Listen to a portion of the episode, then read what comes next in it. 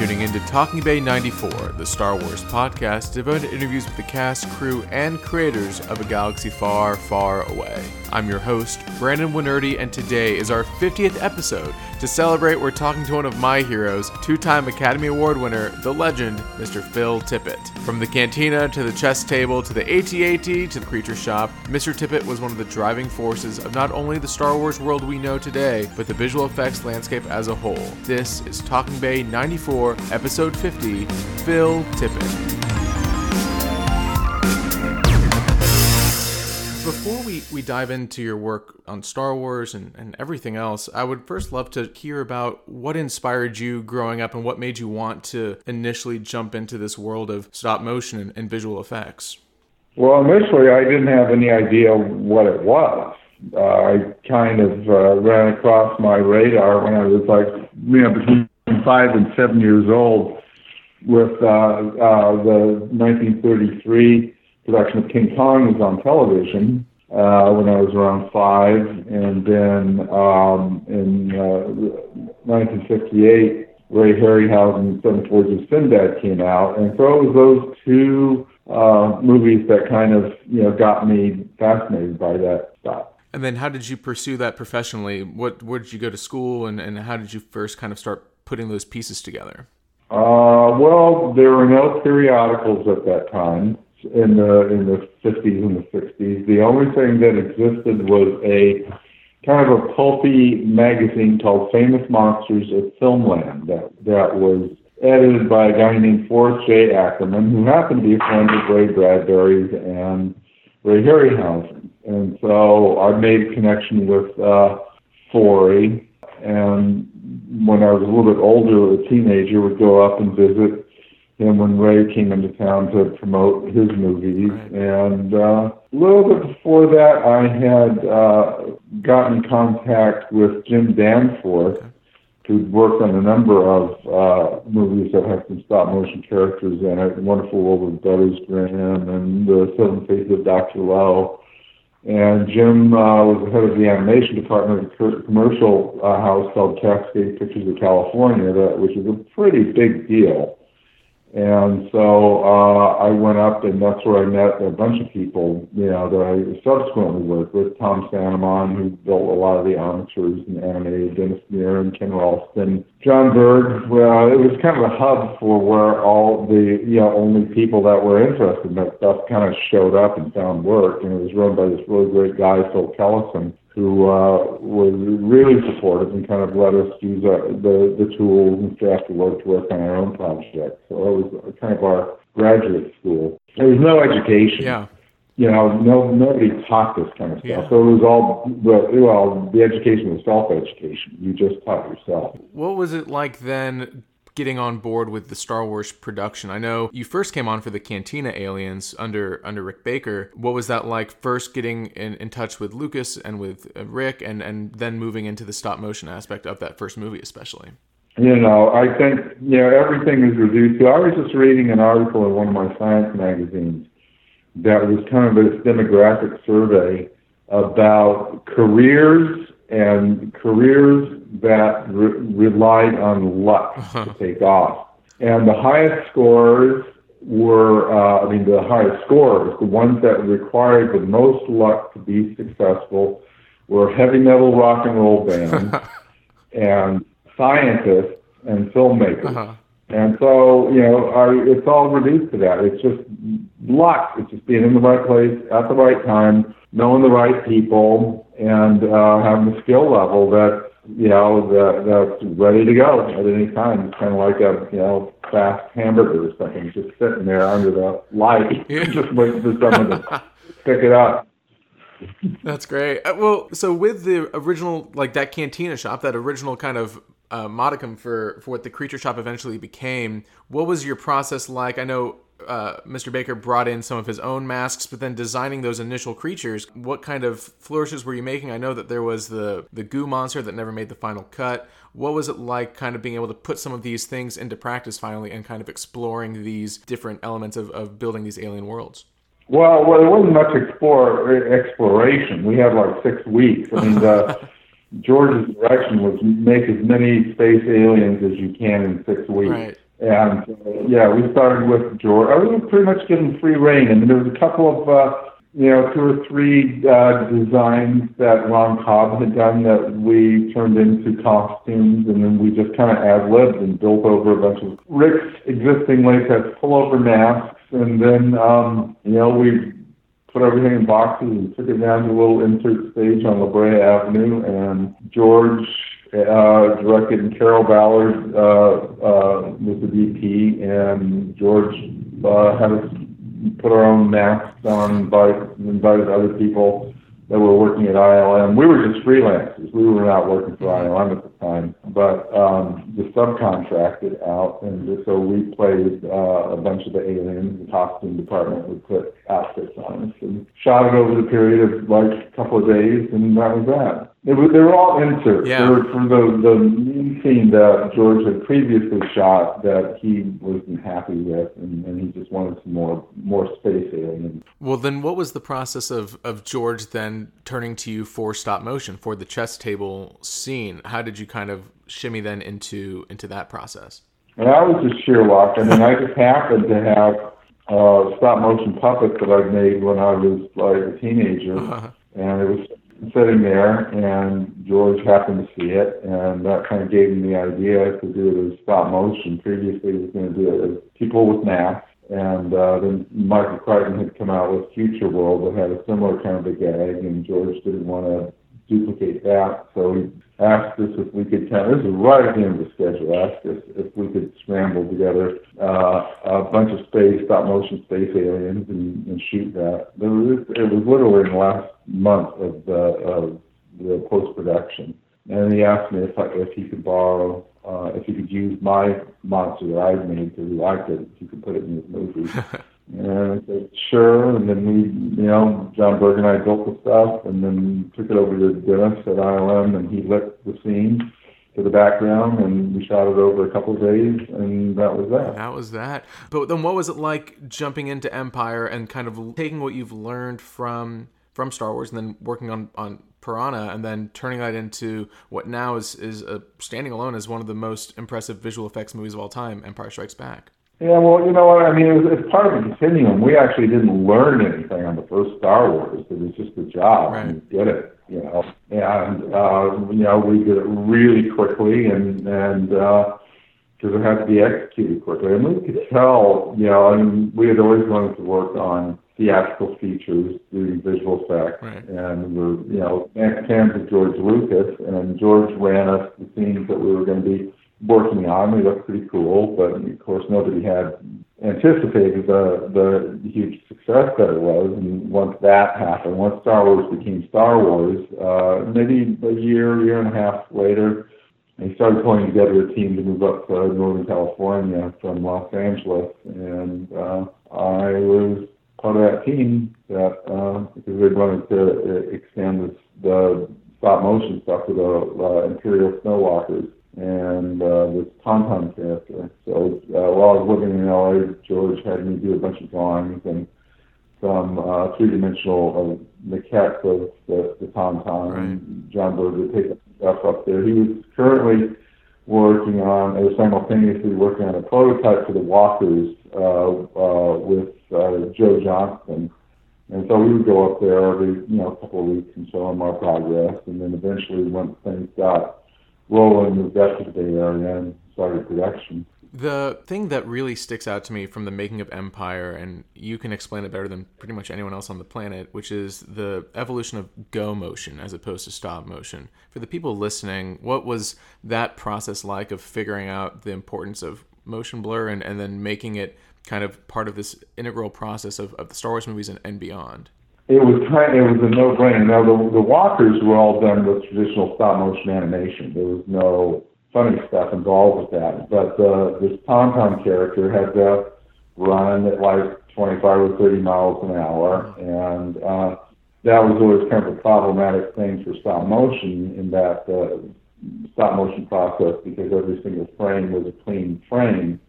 Um, it would tend to look very staccato, and and we, you know. Uh, stop motion animators have been experimenting with motion blurs for years and years, and you know none of them were successful. They were really elaborate and didn't look that good. And it became it was really clear. I would go visit, visit Dennis and uh, and Ken. They were uh, on the first Star Wars shooting on the, the night crew. Mm-hmm. Yeah, that's where I became aware of motion control technology, and it was, it was very clear that all we had to do was just try hooking up uh, a stop motion puppet to that and see what happened. And so that's what one of the very first things we did. Ken Ralston and I set up. Uh, we didn't have a stop motion puppet at the time, so I used uh, there was a, a stop motion puppet that I created for Joe Dante's Piranha and we used that as a test. Mm-hmm. And uh, in the afternoon, shot a couple of tests and got stuff back, and it worked, and that's what we were going to do. so, know, it was it wasn't it wasn't very stressful at all. It was just we tried stuff, and uh, and if it worked, it worked, and if it didn't, we tried to figure out something else. I guess then moving to Return of the Jedi, your role shifted and grew and turned into heading up my favorite part of, of the Star Wars movie making like saga, which was the creature shop. What was that like bringing in people that had worked on the original Star Wars movies, uh, but then also newcomers like Kirk Thatcher and, and building this team of people that really just created this whole new universe from that first work that you did on the Cantina to, to then five, six years later on Jabba's Palace? the charge I was given with uh, given was you know to uh, head up the creature department and work very closely with uh, the uh, uh, at that point one of the art directors Nilo Rodis uh, was in charge of costume design and then uh, Aggie Rog- Aggie Rodgers was the head of costume department so all of our shops were congregated all around the creature shop, and we kind of fed each other and worked side by side developing the, the costumes and, and the creatures at the same time. And so, you know, I didn't, I didn't think that I was necessarily the best person to run that department, you know, uh, but the only other people that were out there that, that could have done it was like Rick Baker and uh, maybe Rob Bottin, mm-hmm. and but George somehow had confidence in me and and knew that I think uh, Rob and Rick were used to working with bigger budgets, and I I you know been working on some Roger Corman films and low budget films, right. and I kind of embraced that ideology of just doing the bare minimum to you know get something that would be on screen for a couple of seconds and it wouldn't stand the scrutiny of you know museum quality work and just get the stuff done. And so, uh, you know, I think on on that level, you know, I, I over time kind of learned to be, you know, a, a halfway adequate creative manager for for creative people. And you kind of had to be because practically everybody that that we had to hire had never done anything like that before. There was just a couple of people that I had to bring over from England that had worked for, um, you know, on the Muppet stuff like that, Crystal and, and that kind of stuff. Right and um, you know hire you know experienced mold makers and, and that, but you know, uh, and the actual design team is actually like really pretty small, and the construction team I don't know I don't remember you know we probably have less than you know 20 people in that shop working on the creatures. Right. What was some of the creatures that stand out to you? In my mind, thinking back, the Rancor, of course, and then can you talk a little bit about the first idea George had of putting uh, a man in the suit for the creature, and then kind of turning that into a stop motion creation? Yeah, uh, George had. Well, I designed the the Rancor character that that George picked, but I didn't design it as like a thing that a guy in a suit could be. I just kind of let it, you know, design itself as like this, this creature uh, that you know would, would probably that would be done with stop or go motion. Right. But we went down this path trying to build a, a suit. George wanted to do like the best Godzilla suit ever, and we just kind of failed. I mean, the design didn't didn't lend itself to being a guy in the suit. Number one, so it moved crappy, and it was just hard to light and make it look good right. and convincing. And it was just hard, you know. Uh, and uh, so we shot a bunch of tests, and it was pretty clear. But by that time, it was the end of the schedule, and you know, George said, "Okay, well, you guys, you guys do whatever you can to get it done." and uh, it was too late for it to be a stop motion or a go motion thing. So uh, Dennis's idea, well, uh, as we were building, we built it, we built uh, Skeleton as a stop motion thing But at some point, you know, along the way, it became very clear, and then then it's kind of redesigned the scene so that uh, that that character would be a um, uh, high-speed hand puppet shot shot with an overcrank camera, which was allowed us to you know execute the scene, you know, in the, the last three months of the of the production, get it in the camera. One of the things that I don't really hear a lot is the um, makeup that you helped with for the Emperor. What was that process and, and how was that kind of implemented? I sculpted up a mask, uh, a latex appliance, um, and Rick Baker came and applied it to an actor. And I kind of had this wacky idea of shooting a chimpanzee on the set and uh, compositing in the chimpanzee's eyes into the emperor's head, which sort of worked, sort of didn't, but you know, it was better than just having human eyes right. it. So Rick came up and he applied the thing, and we shot it, and then he went home, and that was that. I called it a day. A lot of stuff happened really quickly, you know, uh, almost without thinking. It's like this needs to get done, you know, and it found itself on a schedule, and walked into a room, and you know, lit the thing and shot it and it down and moved on to the next thing. Yeah, then it became iconic for millions of people. very, very casual. I guess looking back then on, on Return of the Jedi, especially, and the Creature Shop, are there anything that really stick out to you, like you were saying, that took a long time then that really took a lot of um, efforts i'm thinking of like jabba i think went through a lot of design processes and finally the maquette that you designed was then given to stuart freeborn and his team to, to build out is there anything that really is, uh, st- sticks to your mind about that, that whole process yeah well george was you know i mean particularly for jabba he was, that was an important character for for George. So he had, you know, a lot of us, uh, Joe Johnston and Nilo Rodis and Ralph McQuarrie and I, all contributed uh, designs for um, Jabba, and I did a, I did about three or four that George rejected, and he rejected the other ones, and then I came up with a thing that he finally finally uh, you know accepted that seemed to you know fit what he had in mind, uh-huh. which was you know something that was kind of like a big slug. And like what you would normally do, you know, when you're confused, you ask the director, you know, what he had in mind and um, ask for direction. And I asked him if there was an actor that he could cast as Jabba, who would that be? And he said Sidney Greenstreet. And then that, that clarified things in my mind in terms of character.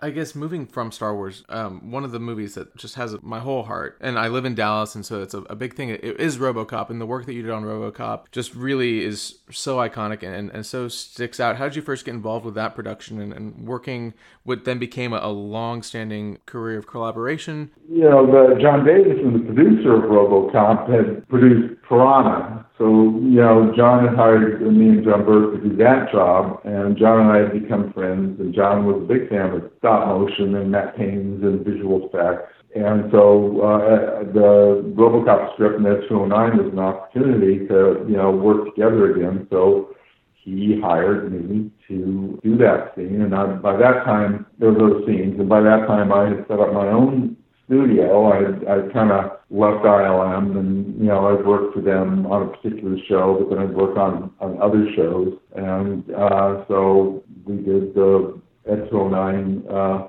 at my studio, and um, uh, I hired this. Uh, he was just a kid. This guy Craig Hayes, who was like a brilliant designer and engineer, to design S209, and uh, he built a full scale prop and fabricated a um, stop motion carapace around armature that Santa Monica Clark had made, and um, and we we shot a very old school, very Ray Harryhausen animation right. like. Uh, all the backgrounds that we shot in Dallas were shot on um, an eight per division format, which is a larger format. Uh, so that when you copy it uh, back as you're projecting it, the resolution doesn't start to fall apart like it does in a lot of Ray Harryhausen movies that are only four per. So yeah, we did it like that, and it worked out, and uh, it was all good. And that was it. The the story that really sticks out to me is your work on Jurassic Park, both first starting off with stop motion, then really adapting and, and learning and, and changing really what visual effects could be by making sure that computer generated effects were grounded within that that skeleton. What was that process like for you, both figuring out what that would look like for a dinosaur and how a dinosaur would move, but then adapting both yourself and then the technology as it was evolving? Well, it, you know, it was it was actually quite traumatic for me, you know, in, in that it was like a huge sea change although you know you know when we switched from made the turn from stop motion animation to go motion animation there was still a relationship to you know a hands-on approach even though it was a kind of a transitory thing working with computer and programming in the uh, the movement of the of the of the character. So you had to kind of relearn re-educate kind of reinvent even yourself in terms of how you went about doing things. And, and Jurassic Park kind of had that in spades. was like I have no idea about computer graphics. I mean, I was certainly aware of it because I uh, I'm friends with Dennis Muren, and he kind of kept me involved. Or would bring me on occasionally to look at you know the CG stuff we were working on, like Young Sherlock and The Abyss. So I was aware of of what they were doing and uh, most interested in, in the capabilities of doing compositing in the computer, which just made you know uh, the optical printer obsolete and, and made compositing that a lot easier. So I was primarily interested in that and had no idea that things were at the point where they could be transformed into the uh, zeros and ones could be transformed into a, a palpable, living, breathing character.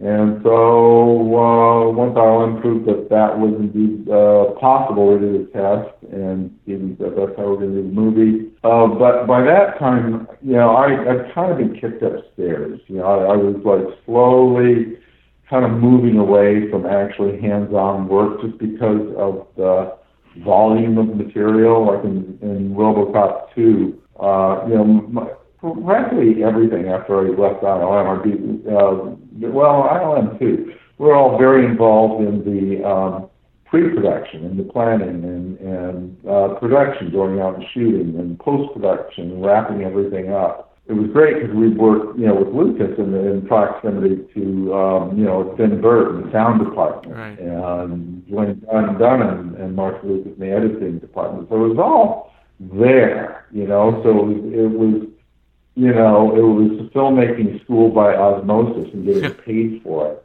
And so, you know, it was just, that was, you know, once again, luck came knocking on the door, and it did with, you know, Jurassic Park. And I just knew stuff, you know, since a kid I was kind of an amateur paleontologist and knew all the theories and knew all the characters. So I was kind of helpful in, in, you know, polishing some aspects of the script that David Koepp was writing to, you know, exchange some of the character the dinosaurs that Crichton had in the book into things that I thought were more interesting and more dynamic. And so I think I just kind of was like on watch because what Steven, you know, wanted his direction was he wanted the dinosaurs to be portrayed as animals and not as monsters. Right.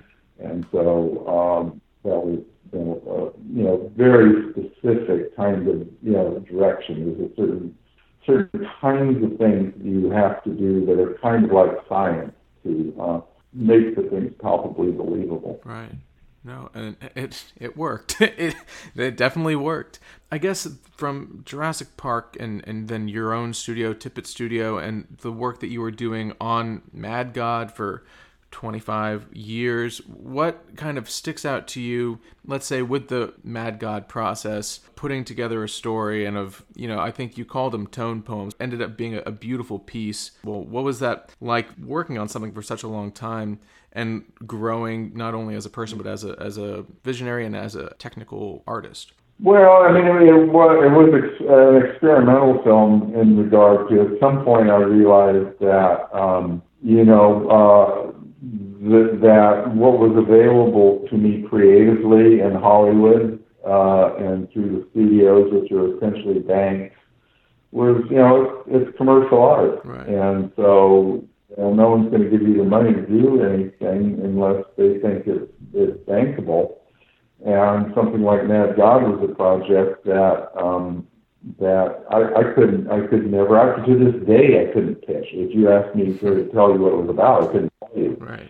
Uh, uh, you know, I, I it was a totally different mindset, you know, because I I did not go to film school. I went to art school and was interested in art history and just do like you know conceptual art and you know less traditional art forms, but also really interested in, in cinema and the the potential that one had to use the tools to create certain elements of, of spectacle. And, you know, there was a lot of spectacle that I, uh, I, I really wanted to include in, a, in an idea, the foremost of which was um, the uh, inspiration by the Dutch artist in the, you know, 14th, 15th century, Hieronymus Bosch. And, um, and then, you know, just a lot of other, you know, filmmakers that I I, I admire like Karel Zeman and you know I mean all over the map, Val Lewton and just, just different kinds of you know approaches to again they all, all tended to be things that were like kind of cobbled together with you know limited resources and kind of making it up as you as you went along. And that was uh, I wanted to work in that milieu of like not not doing like you do in the day job and exclusively working from intention, you know, towards a, a date on a on a on a calendar, a schedule, but to kind of allow the thing to grow, and that was going to take time. And it was going to take time because I didn't have a lot of money, and um, so it was going to be primarily self-funded by me selling artifacts that I had from the movies I'd worked on are doing Kickstarter, and I would work on them every day, uh, and um, and then on the weekends, uh, uh, uh, volunteer crew would come in that varied over the years, right? And we just kind of put it together that way, and finally, you know, I was gonna have it be like, you know, I, I thought it would probably be like around 40 minutes but then one thing led to the next, and everything kept expanding. And I, I uh, ended up with 80 minutes. Of, so it's a theatrical feature film. And I'm, I'm touring the country now. I'm going, you know, over the world showing that, that we've, we've completed the first three uh, chapters. I, I executed them in, as chapters, kind of like, um, you know, uh, writers would do by in, in magazines um, you know, by, by publishing a chapter of the book until, you know, you have a book and then publishing that as a, like a, a novel. And so that was the, kind of the idea behind that job. And now we're at the point where it's done, being shot, and it will be uh, in post-production um, for the next year. And I have distributor through the Alamo Drafthouse and uh, got some completion funds to finish it. So uh, we will be, uh, you know, uh, in about a year going through the mechaniza- mech- word, mechanization of, uh, you know, trying to find an audience for the thing. And that's the job in and of itself because it's going to have to be a, like a kind of a slow burn grassroots kind of a thing where we have to, you know, start small and hope that the thing finds its audience. I mean, I've been kind of working on that for the last 10 years. So it, it's got whatever, you know, demographic of people out there that are interested in that kind of thing. Right. And then whether or not we can actually find a larger audience remains to be seen. But hopefully once, you know, we're able to get some kind of theatrical distribution and more publicity, you know, I'm, I'm finding myself traveling all over the world, uh, with the first three parts. And these French guys, uh, Alexander Constat and uh, Gilles Penso just made a documentary, and so that's going around. So we're touring that. So we're just trying to build up, you know, that buzz, getting people's eyes on on this thing, and generating some some interest. Yeah. So yeah, that's kind of where we're at with that. Definitely. Well, I know I know there's interest both for for Mad God and also for what you just Mad Dreams and, and Monsters, and I'm so excited to see both finalized and, completed. Mr. Tippett, uh, thank you so much. You've been an inspiration to me since I was little and, and making action figure stop motion movies because I saw your behind the scenes footage. And, and now I'm working for Fangoria and it's kind of um, surreal getting to talk to you. So I really appreciate your time. Oh, I, I profusely apologize. well, uh, thank you. Thank you again. uh, we'll talk soon. Hey, you're welcome. All right. Bye bye. Bye bye.